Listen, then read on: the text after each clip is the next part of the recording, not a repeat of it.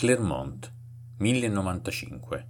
Urbano II, pontefice dal 1088 al 1099, lancia un appello ai cristiani.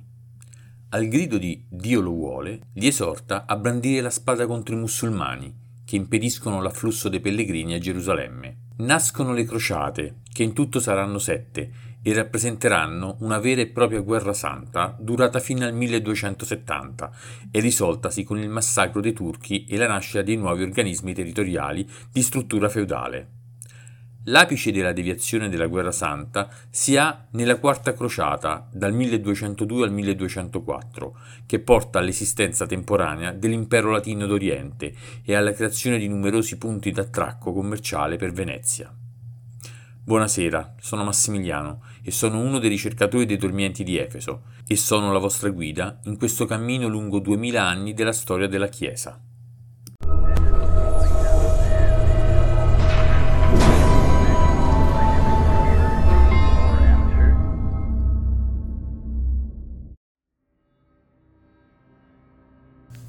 Come conseguenza e in difesa dei territori conquistati in Terra Santa, sorgono gli ordini cavallereschi, tutti ufficialmente approvati dal Papa con tanto di bolla e tutti con un assetto militare teso alla conquista territoriale ed economica camuffata con finalità apostolico-religiose.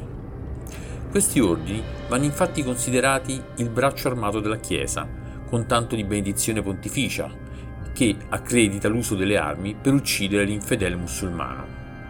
Il primo ad essere istituito, nel 1099, è l'Ordine del Santo Sepolcro di Gerusalemme, su iniziativa di Goffredo di Buglione, subito dopo la conquista di Gerusalemme, e approvato nel 1113 da Pasquale II, papa dal 1099 al 1118. Ordine destinato a restare un emblema fino ad oggi. Contemporaneamente sorge la congregazione di San Giovanni Battista, base dell'ordine ospitaliero di San Giovanni di Gerusalemme ben più noto in futuro come Sovrano Militare Ordine di Malta, ovvero con la sigla SMOM. Quest'ordine cavalleresco avrà vita propria fino a oggi, al di fuori della Santa Sede, con un centro fondamentale a Roma e con una gestione amministrativa autonoma, tanto che potrà battere moneta. Quasi uno Stato a sé, con rappresentanza perfino nel Consiglio d'Europa presso la FAO e l'UNESCO. Emblematico per la struttura dichiaratamente aperta a finalità finanziarie è l'Ordine dei Templari, approvato dal Papa Innocenzo II nel 1139 con la bolla Omne Datum Optime, nella quale si prescrive che i Templari possono appropriarsi dell'intero bottino sottratto ai Saraceni. L'ordine è esentato dalle decime canoniche e può ottenere dai vescovi la facoltà di imporre delle decime per sé. Inoltre l'ordine può ammettere chierici e cappellani e costruire cappelle e oratori privati. I templari costituiscono in sostanza una chiesa nella chiesa, rispondendo solo al Papa, con il maestro eletto per volontà di Dio. Sulla base di questi principi benedetti dal Papa, i templari partecipano a tutte le crociate e costituiscono una serie di basi militari e finanziarie in Terra Santa, con filiali in Europa che fungono da centri per la circolazione di lettere di credito, per il trasferimento di somme di denaro. Con queste loro diventano autentici banchieri che difendono con le armi i propri beni. A Roma, peraltro, Innocento II ha i suoi problemi e non si occupa più di tanto delle crociate, e così i papi che gli succedono, perché sono in continua lotta con il comune, sorto per volere dei patrizi nel 1143 che tende a estrometterli da qualsiasi funzione temporale, costringendoli a risiedere tra Farfa, Tivoli e Viterbo. A Roma, inoltre, si fa vivo il monaco Arnaldo da Brescia, un riformatore religioso caratterizzato da notevole eloquenza e forte avversione per l'istituzione tradizionale ecclesiastica, che arringa il popolo in pubbliche assemblee, esprimendo tutto il suo zelo per la purificazione della Chiesa, come riferisce Giovanni di Salisbury inveisce senza riguardi contro i cardinali, dicendo che il loro collegio, a causa della loro ambizione, avarizia, ipocrisia e a causa dei loro peccati, non è un tempio del Signore, ma casa di mercanti e spelonca di ladri, e arriva a definire il Papa non un uomo apostolico e un pastore d'anime, ma un sanguinario, un torturatore della Chiesa, un oppressore dell'innocenza. Perché il Papa non segue né la dottrina né gli apostoli e quindi non merita né rispetto né obbedienza. Tra l'altro predica la ricostruzione del Campidoglio con la reintroduzione della dignità senatoria, lasciando al Papa esclusivamente il riconoscimento della competenza su questioni spirituali. E si fa così in sostanza promotore di un movimento politico-religioso, da altri definito una setta che raccoglie seguaci tra i popolani. Li chiameranno annaldisti in effetti si può dire che il comune lo assuma ufficialmente al proprio servizio, così che prende corpo l'idea di una repubblica romana indipendente sia dal Papa sia dall'imperatore. Ma dopo queste affermazioni, il destino di Arnaldo, un puro rappresentante della Chiesa delle origini, è segnato. Adriano IV, papa dal 1154 al 1159, invoca l'intervento a Roma di Federico Barbarossa e lancia l'interdetto sulla città, se i cittadini vogliono che sia tolto, devono cacciare Arnaldo.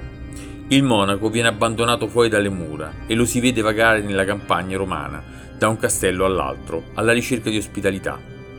A giugno del 1155 arriva il Barbarossa e Adriano gli chiede l'arresto di Arnaldo. Il re invia delle truppe a Campagnano, dove il monaco è stato ospitato, arresta uno dei visconti e grazie a quell'ostaggio ottiene la consegna di Arnaldo, che affida ai legati pontifici. Il monaco è condannato a morte dal prefetto di Roma, impiccato e quindi arso sul rogo, e le sue ceneri saranno sparse nel Tevere per evitare che siano oggetto di venerazione. Così il Papa, i cardinali e gli ecclesiastici della Santa Sede non solo non dovranno più sentire le rampogne di quel monaco eretico, che resta in realtà un martire, ma possono tornarsene tranquillamente a Roma. 15 anni dopo, un altro nobile rappresentante è vittima del potere, è l'arcivescovo di Canterbury, Thomas Becket, arcidiacono della cattedrale del Kent, grande amico del re Enrico II Plantageneto, che nel 1155 lo nomina cancelliere del regno. In tale veste, nonostante il suo stato diaconale, si mostra riluttante a difendere le prerogative della Chiesa nei confronti dello Stato. Ma quando nel 1161 Enrico II lo nomina arcivescovo di Canterbury, alla morte di Teobaldo, Thomas combatte apertamente per ottenere l'indipendenza del clero dall'autorità monarchica e così si attira l'odio del re. Respinta la Costituzione di Clarendon nel 1164, fugge in Francia ma sei anni dopo torna in Inghilterra, credendo che l'atteggiamento di Enrico nei suoi confronti sia mutato. Si sbaglia, oltretutto accresce l'odio verso di sé anche da parte del clero, perché appena tornato scomunica i vescovi che durante la sua assenza si sono piegati alla volontà del re. Il 29 dicembre del 1170 sopraggiungono nella cattedrale quattro cavalieri del re che gli intimano di annullare quelle scomuniche e di sottomettersi. Di fronte al suo rifiuto i soldati lo uccidono, verrà canonizzato tre anni dopo.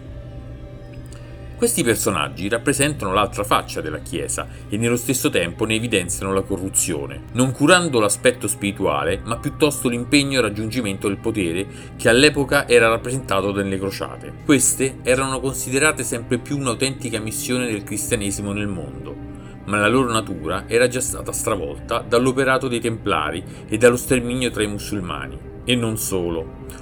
Un ulteriore travisamento nelle crociate si ha con Innocenzo III al soglio dal 1198 al 1216, che nell'ottobre del 1208 lancia l'appello alla crociata contro gli albigesi, accusati di essere seguaci del movimento ereticale dei Catari, nel sud della Francia. Catari che propugnano un ideale di povertà e moralità in opposizione alla Chiesa di Roma. L'obiettivo reale del Papa è quello di impadronirsi delle loro terre e ricchezze. La crociata è guidata dall'abate Arnaldo Amaury di Citeaux, coadiuvato dai due vescovi e dai cavalieri dell'Ordine dello Spirito Santo, istituito dallo stesso Papa nel 1198 in collegamento con l'ospedale romano di Santo Spirito.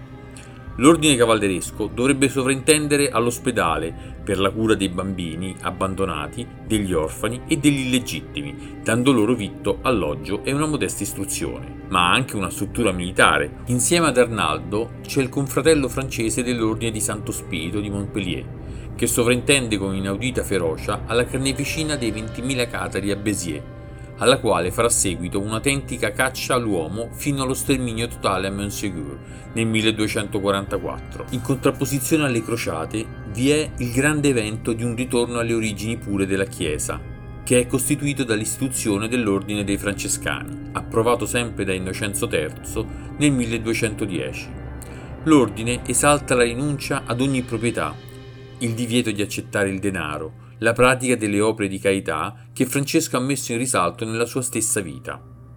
Più o meno contemporaneamente nasce l'Ordine dei Domenicani, riconosciuto dal successore di Innocenzo III, cioè Onorio III, nel 1216 e sorto oltretutto per contrastare l'eresia albigese nella sua prima fase. L'insegnamento della dottrina e la predicazione attuata dal fondatore Domenico de Guzman, unito all'osservanza della povertà evangelica, costituiscono la base di quest'ordine di frati, che finirà comunque per avere una potenza economica e politica in seno alla Chiesa di Roma, principalmente all'interno del Tribunale dell'Inquisizione, che va considerato una roccaforte di Santa Romana Chiesa.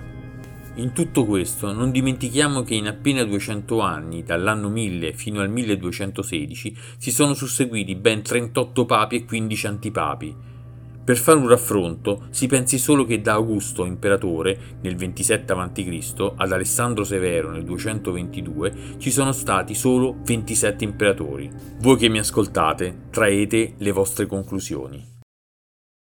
Noi siamo i dormienti di Efeso e vogliamo solo che tu inizi a fare e farti domande, perché è nella domanda la chiave di tutto, non nella risposta in sé per sé.